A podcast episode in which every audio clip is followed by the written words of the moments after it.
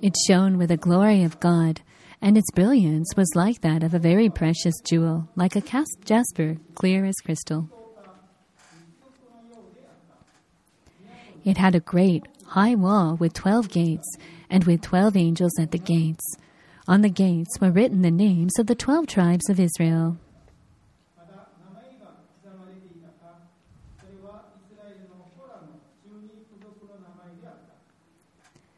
There were three gates on the east, three on the north, three on the south, and three on the west. The wall of the city had twelve foundations, and on them were the names of the twelve apostles of the Lamb. The angel who talked with me had a measuring rod of gold to measure the city, its gates, and its walls.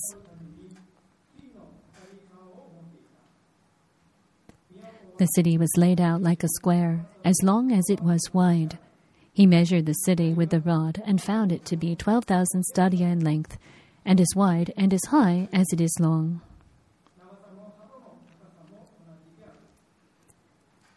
The angel measured the wall using human measurement, and it was 144 cubits thick.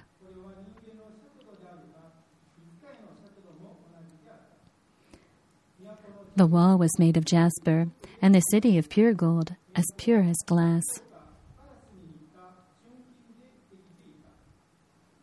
The foundations of the city walls were decorated with every kind of precious stone. The first foundation was jasper, the second sapphire, the third agate, the fourth emeralds.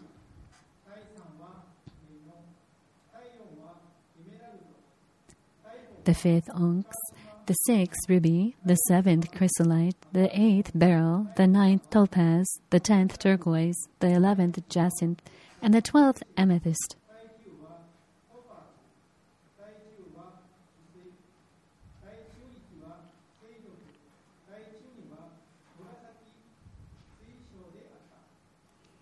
The twelve gates were twelve pearls, each gate made of a single pearl. The great street of the city was of gold, as pure as transparent glass.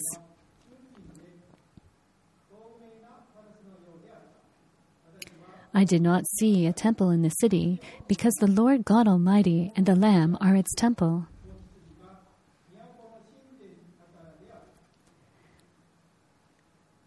The city does not need the sun or the moon to shine on it, for the glory of God gives it light, and the Lamb is its lamp. The nations will walk by its light, and the kings of the earth will bring their splendor into it. On no day will its gates ever be shut, for there will be no night there. The glory and honor of the nations will be brought into it. Nothing impure will ever enter it, nor will anyone who does not does what is shameful or deceitful, but only those whose names are written in the Lamb's book of life.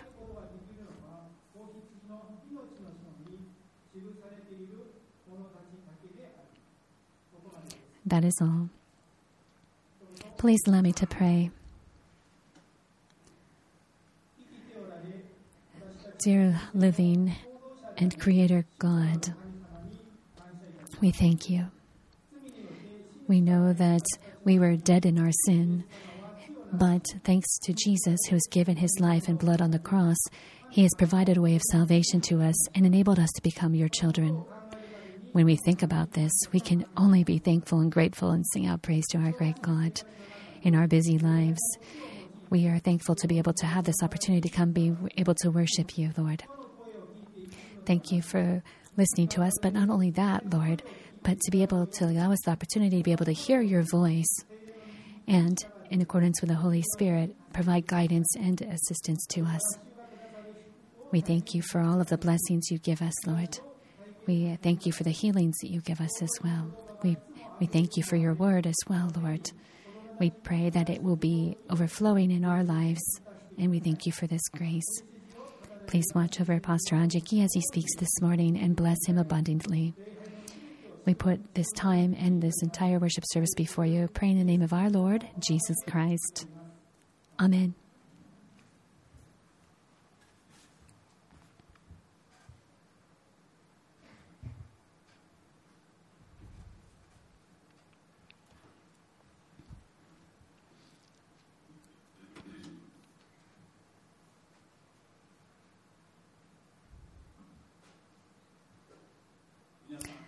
Good morning, everyone. It's wonderful to be able to worship with all of you again today. We're going through the book of Revelation, and we've been going in through it in order. We're up to just about the end of it now. And so, to, including today, there'll just be three more sermons, and we'll be done with this series.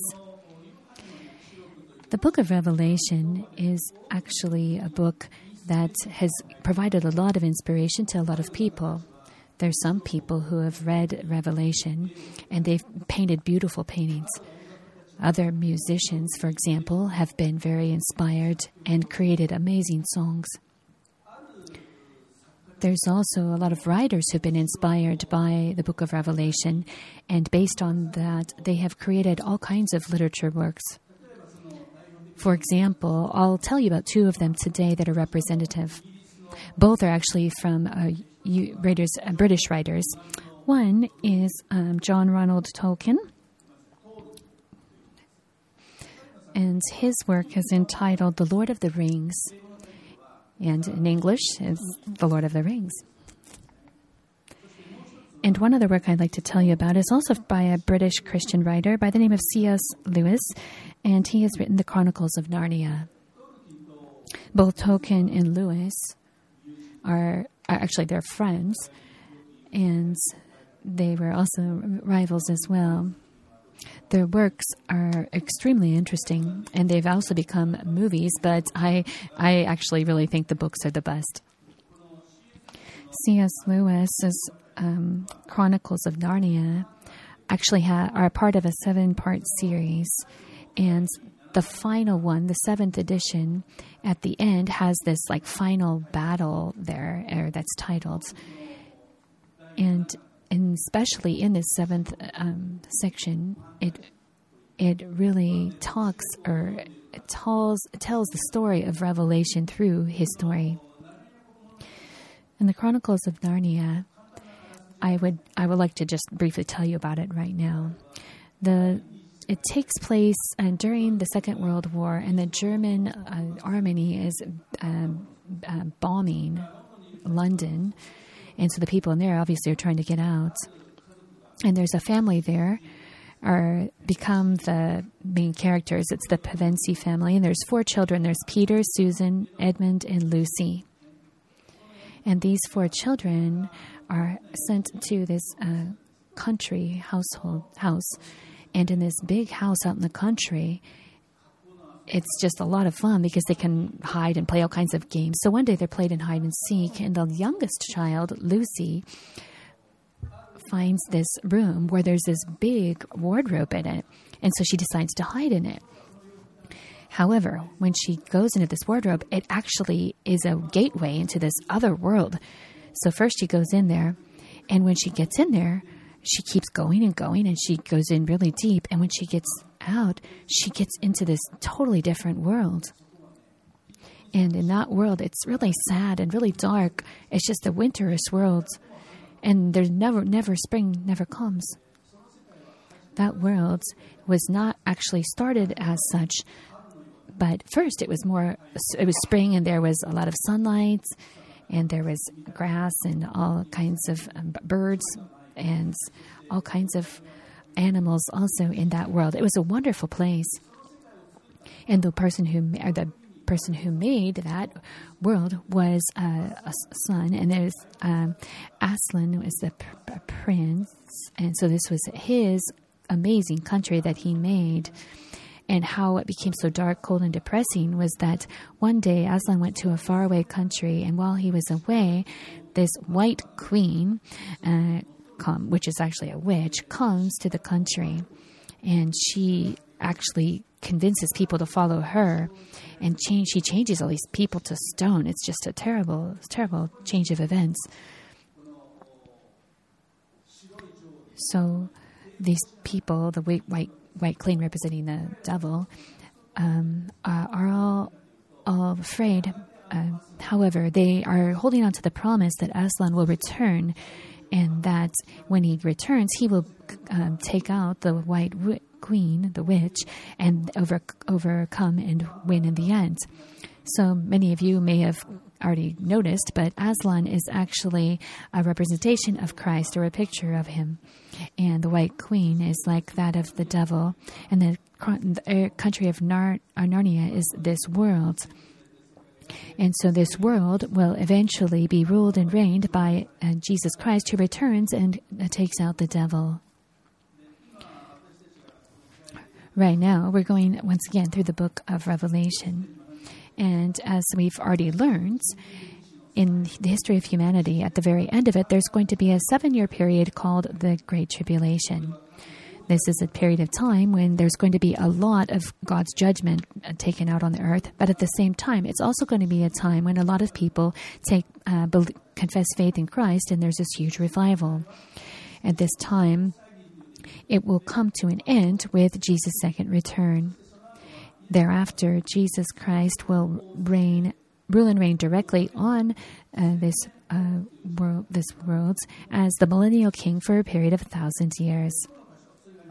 Today's passage is 21st, 21st passage, and this is actually talking to what's going to happen after this uh, millennial kingdom is completed or finished. If you refer back to Genesis, in the very first part of the Bible, it talks about how God created heaven and earth and exactly how He did it. The heaven and earth He created then are the place where we are living and we see every day now. However, this the world that He created will eventually be totally um, taken out as it falls apart and is destroyed. However, God has created this new uh, heaven and new earth, and that is what is written. Specifically written in t- chapter 21, verse uh, 1. It says, Then, this is uh, John here speaking, Then I saw a new heaven and a new earth, for the first heaven and the first earth had passed away, and there was no longer any sea. So he's referring to passing away of being the earth and and everything that we're seeing now, and how there's going to be something completely new. Verse 2 states, I saw the holy city, the new Jerusalem, coming down out of the heaven from God, prepared as a bride, beautifully dressed for her husband. So, this new heaven and new earth and are going to be centered around this new Jerusalem, the holy city. And in today's passage, we're looking at this holy city, Jerusalem, and how there's a very clear description of it. There's a couple of things that I've told you already, and things that have already been mentioned in Revelation, but here it is specifically giving a, a detailed description of it. And that so specifically takes place in the verses today, starting in verse 9 one of the seven angels who had a bull uh, had the seven bulls full of the seven last plagues came down and said to me come i will show you the bride the wife of the lamb. So it's talking here about the seven bulls of wrath and and how angels carrying them come. And here it's talking about the wife of uh, the show you the bride the wife of the lamb and what is it that he saw, John saw in verse 10 says, And he carried me away in the Spirit to a mountain great and high, and showed me the holy city, Jerusalem. In usual circumstances, uh, well, first of all, I have to explain that uh, the wife of the Lamb is Jesus Christ, and the bride is the church. However, here it's talking about show, being shown something, and this is actually being shown Jerusalem, the holy city. So, why is it that this is be this is also referred to as the bride of Christ. It's because most of the people living there will be those raptured, the Christians raptured, who will be living there. So the place that they will live will be that place, and therefore it's referred to as the wife of the Lamb. This new uh, holy city, Jerusalem, is actually described with a, a, a, total of 11 descriptions, seven external characteristics, and four internal characteristics. Today, we're going to look specifically at the seven external characteristics of the New Jerusalem. The first one is talking about how the, the, there's the glory of God. Verse 11 it shone with the glory of God, and its brilliance was like that of very precious jewels like a jewel, like a jasper, clear as crystal. John here is seeing this just amazing vision. And he's trying to explain that to us readers in words, but he just can't. It's likely that many of you have seen a very beautiful you know, scenery or something, and you've tried to express it to somebody in words, and when you try to do so, you just like feel like you're cutting it short or just not able to explain everything, and you you're like it's like this or it's like that, but it it's very difficult for somebody to understand if they're just hearing it with words. So here, John is trying to describe this amazing Jerusalem, and uh, allow us to be able to understand it, but it's very difficult to do so until we can actually see with our own eyes. We're not going to really know what he was talking about, and then we'll be really impressed. So, anyway, John is here, is trying to explain it to the best of his ability. He's saying it's just like a very precious jewel. Have you, you probably haven't even seen the most precious jewel, have you? probably not. He says it's like a jasper, clear as crisp crystal. Do you know what that would be like? Have you seen one? Likely no. So when he's saying it's like that, it doesn't really even help.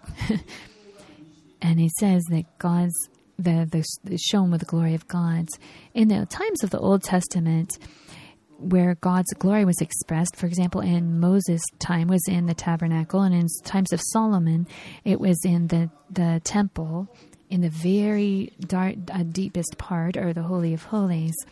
And that is only where God's glory was shown abundantly. So for the general public, they were unable to see it. Those who were able to see it were those who once a year, the the special priests who were going able to go into the temple and they were able to see it at that time. However, a normal person was not able to do so. However, in Jerusalem, it's filled with God's glory and everybody can see it. And God's glory it also expresses his presence or existence. So he's going to be there and everybody is going to know that. That's just what it's going to be like. Humans can't have that uh, privilege. If there's kings, for example, there's you know people who are considered to be kings or queens and so on, if they were just standing right in front of you, you wouldn't even know who they were. However, God is undeniable, and we would definitely know it's Him. There is a magazine called Time Magazine, and they had a really interesting article. Um, it focused on uh, Queen Elizabeth, who has since passed away. And usually she uh, resides in the Buckingham Palace in London. However, during summer, she goes to Scot or she went to Scotland and to the Aberdeenshire area and specifically to the Balmoral Castle. And there was one time when she went there in the summer when she had went with her bodyguard of 30 years or more and went for a walk on a mountain path. And there was a young American couple that was coming down, and they just walked past him, said good morning, and kept going. And the Americans didn't even notice that she was the queen. They they asked, "Oh, are you somebody who lives here locally?" And she's like, "No, I actually live in London, but I'm just uh, stay here in the summer." And they were like, "Oh, well, that's interesting." Queen Elizabeth also, you know, um, spends the summers here. I've heard. Have you ever met her? they were asking her. And the queen said, No, but um, he has. She pointed to her bodyguard. And so they saw the bodyguard and then they're really interested in him. They're like, You've met the queen? Oh my gosh, what's she like? And they were so interested in the bodyguard all of a sudden. And he's he's like, Well, sometimes it's a little difficult, but usually she's a lot of fun to be around. She's a wonderful woman. And and they were really interested, kept asking questions, and the bodyguard kept answering. And then finally he said, Well, maybe we should take a picture together. and so they took a picture with a bodyguard. And the one who was taking the picture was the queen. She took it for them, not even realizing that she was the queen. And they're like, oh, well, you might as well come join in the picture. And they took a picture with her. And they had a great time and, and they just, you know, bid each other farewell and left. And the queen was just saying how it was interesting how they would probably go back to America and show other people that they had been with the Queen, and then they'd finally figure it out that they were with the Queen, and then they would, and how she was just trying to imagine what their facial expression would be at that time. So it was a really interesting uh, article they had in Times Magazine. So, why is it that this American couple couldn't recognize the Queen of England? Well, she didn't have her crown on. She didn't have special wear on, attire. I mean, likely she would have had something something nice, but nice hat on, but if she had been been wearing attire such as that she wears in the Buckingham Palace or if been standing in the Buckingham Palace raising her hands, uh, they would have known, but out in the mountains, they didn't know. That's just humans are. However, God's glory is completely different from that of humans. He is just fills everything and everyone knows who he is. That's the first characteristic. The second external characteristic is about the wall. When you think of a wall, it usually is something that is pr- to protect uh, the building f- uh, area from the outside, but there's no uh, there's no evil people trying to get in. There's no enemies. So this is actually more symbolic in that sense. If you look at verse 12, it says, "It is a great high wall." And in verse 17, it actually tells the height of it. It's 144 cubits, which is about 65 meters, which is pretty big, pretty tall. So this is like a 20 story or so, um, like apartment complex or something. And it had 12 gates. And on the gates, there were 12 angels. And it had the names of the 12 tribes of Israel as well. So, why is it that on these gates it had the names of the tribes, 12 tribes of Israel? Well, it's because the 12 tribes of Israel, uh, their names indicate eternity. God's works have first involved the people of Israel. They were chosen by God. And that is something that will never change for eternity. If you think about it, if you look at the Old Testament, who is it that, that wrote it? Jews. They're all Jews, starting with Moses. How about the New Testament? Well, as Jews as well. They have made a huge contribution. Jesus himself, as a human, was born as a Jew. If you look at pictures, sometimes people they've drawn, you see like blue eyes and light hair, but that, that can't be right. He was born as a Jew. And when Jews was Jesus was uh, crucified on the cross, resurrected, and then he now he's going to be part of this new Jerusalem. He will come back and he will return to the Mount Olives where he left. This uh, scene of this whole story of God revolves around uh, Israel and the Jewish people. And this is something that will actually be remembered for eternity. That's why the 12 tribes of Israel have their names on the gates. There's a different form of thinking where people believe that Israelites were blessed and they just totally deny Jesus. They just think oh, the Israelites are the only blessed ones and that the the church is just the Israelite people. And there's anti Semitism, which is also mistaken. They say that the Jewish people are eternal in front of before God for whatever reason. So this holy city, Jerusalem, is one that can be entered and exited at ease. The next uh, external characteristic is the wall's foundations. Verse 14 The wall of the city had 12 foundations, and on them were the names of the 12 apostles of the Lamb. So, this uh, lamb here is referring to Jesus Christ, and he had 12 apostles, 12 disciples, and their names here will are on the were written here as well on the foundations. And this is also indicating eternity, eternity as well. When John saw this vision, it's likely that he was just shocked because his name was included there too.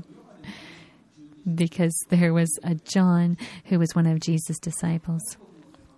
And when he was seeing that, he would have known that his name was part of it.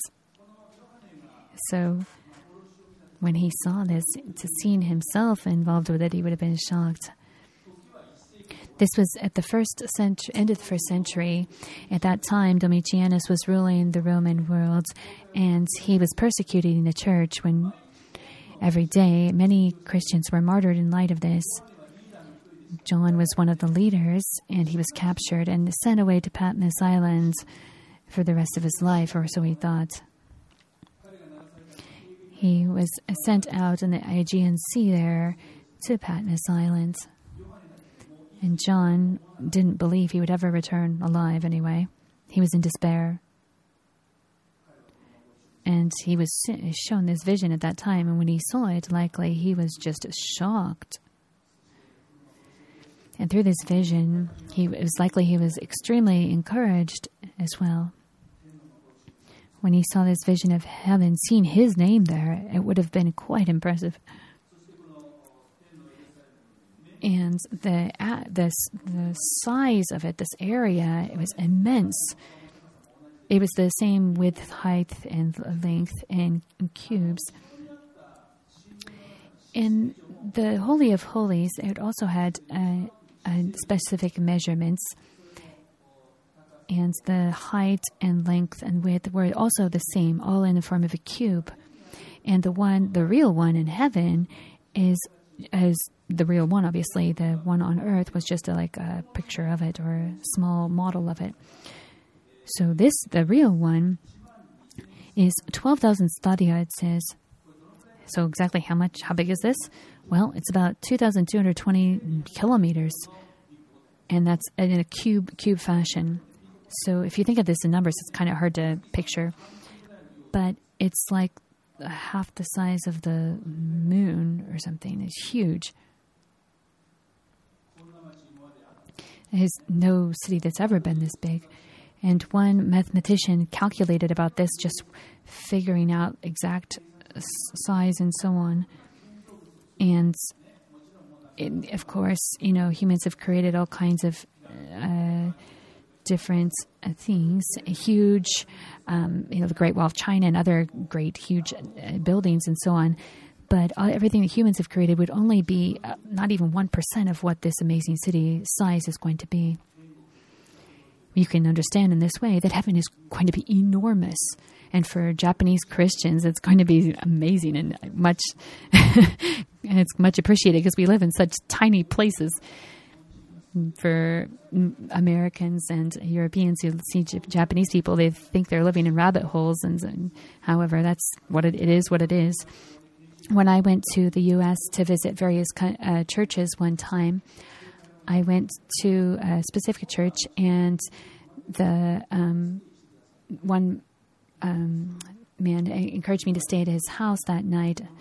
And when I went to his house, it was just like a, a castle. It was huge I went into the front door and it was just like a hall with a lobby. In your house, obviously you have a front door, but it's pretty small, right? And when you go in, you're like immediately in the room. However, in this house, there was like a lobby for the front door.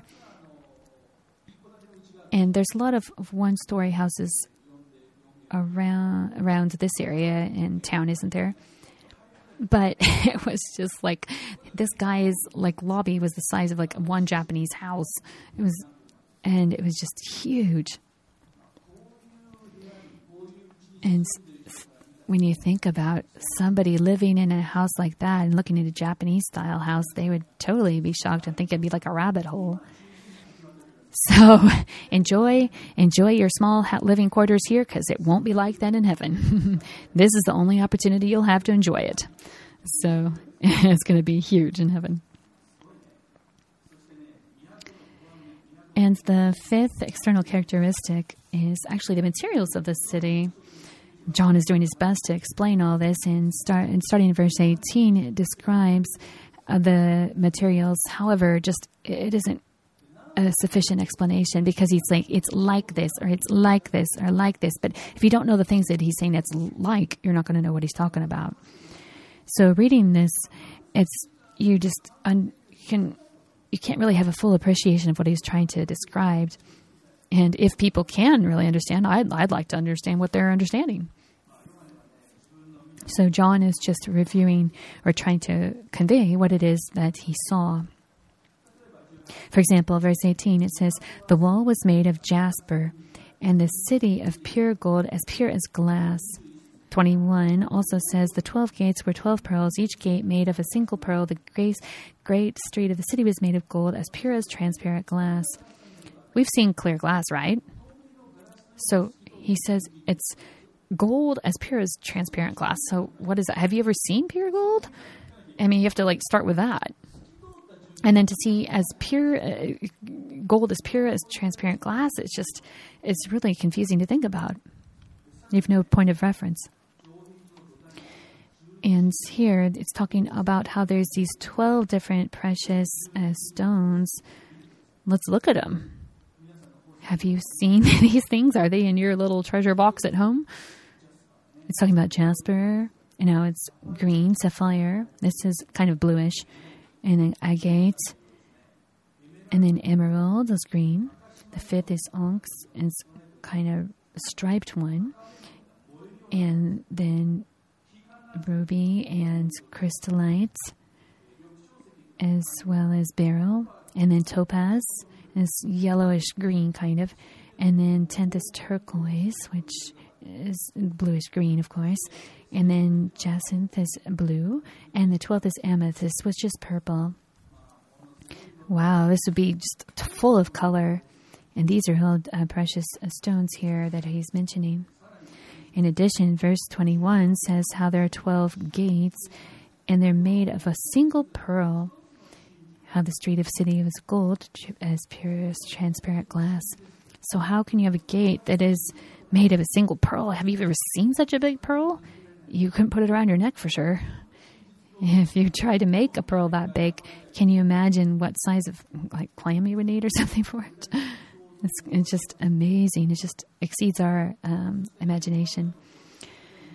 The second, uh, sixth thing is unnecessary items. It says there's no uh, ocean, right?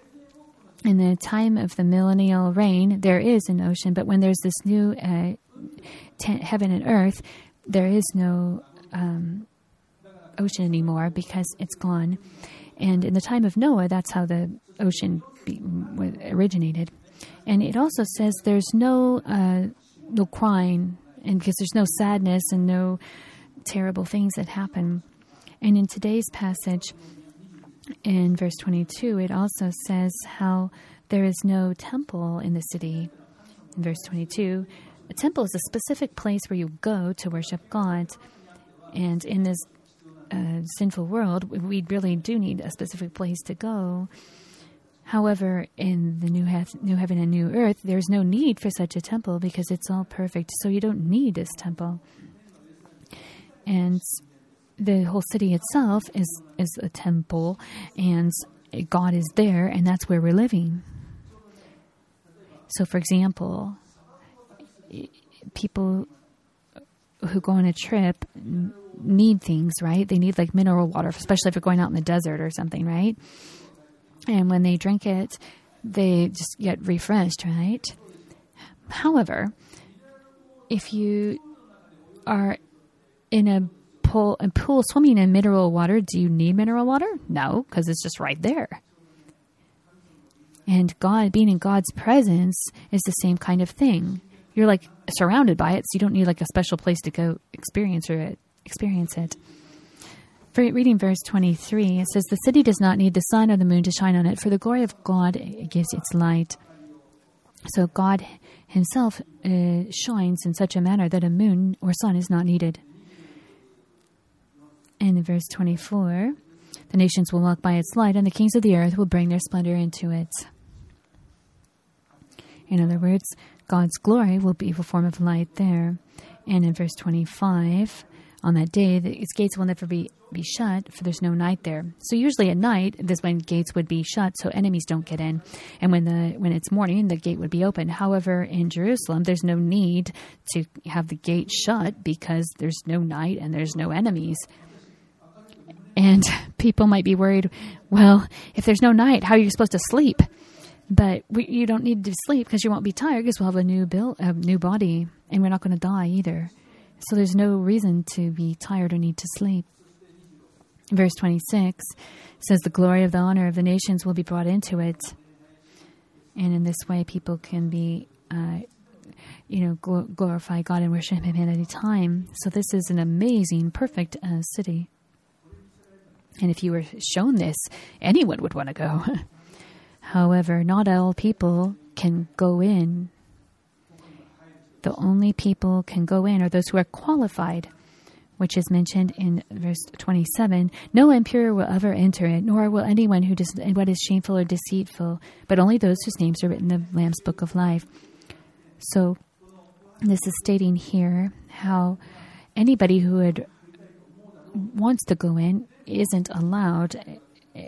The only people allowed are the ones who have their names written in the Lamb's book of life.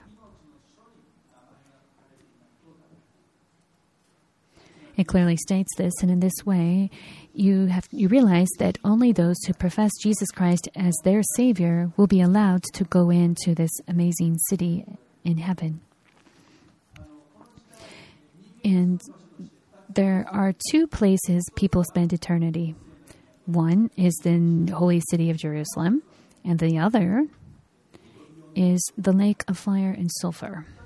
So, if you were seen bo- shown both of these images, which would you choose? Well, of course, you'd want to go to the Jerusalem. There's nobody nobody'd want to go to the fire and sulfur. But in order to go in, you must have your name written in the Lamb's Book of Life. Most of you here today likely already believe in Jesus Christ, and your name is already written in the Lamb's Book of Life. And so I want to tell you, those of you who this applies, that your life doesn't end in a grave or in a box or something. And how your your life continues in the New Jerusalem, and that is where you will be living for eternity. It's a place that's awaiting you. So, our lives are all headed in this direction. And along the way, there may be all kinds of painful and crazy things that happen to us, but our lives and our goal is already determined, or the life, goal of our lives is already determined and the final destination as well, and that can be a huge encouragement to us. Let's pray.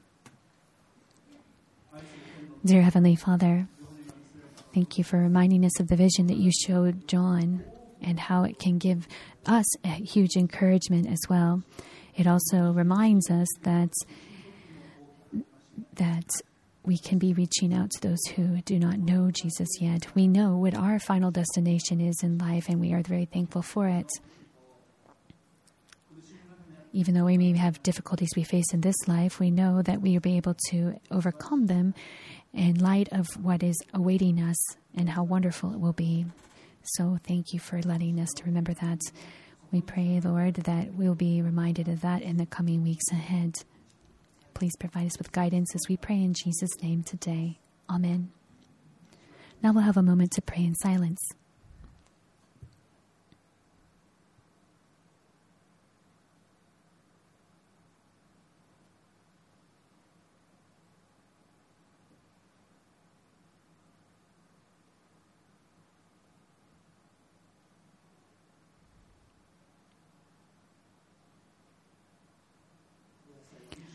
Pray once more. May the grace of Jesus Christ, the love of our Heavenly Father, and the spirit, fellowship of the Holy Spirit be with you all now and forevermore. Amen. Amen. Today we have communion. And we have one location in the back and two in the front. You can just go to whichever location is closest to you. Please disinfect your hands first and take one piece of bread and grape juice and return to your seat with it. We'll partake at the same time. Please only do so if you're a believer in Jesus Christ.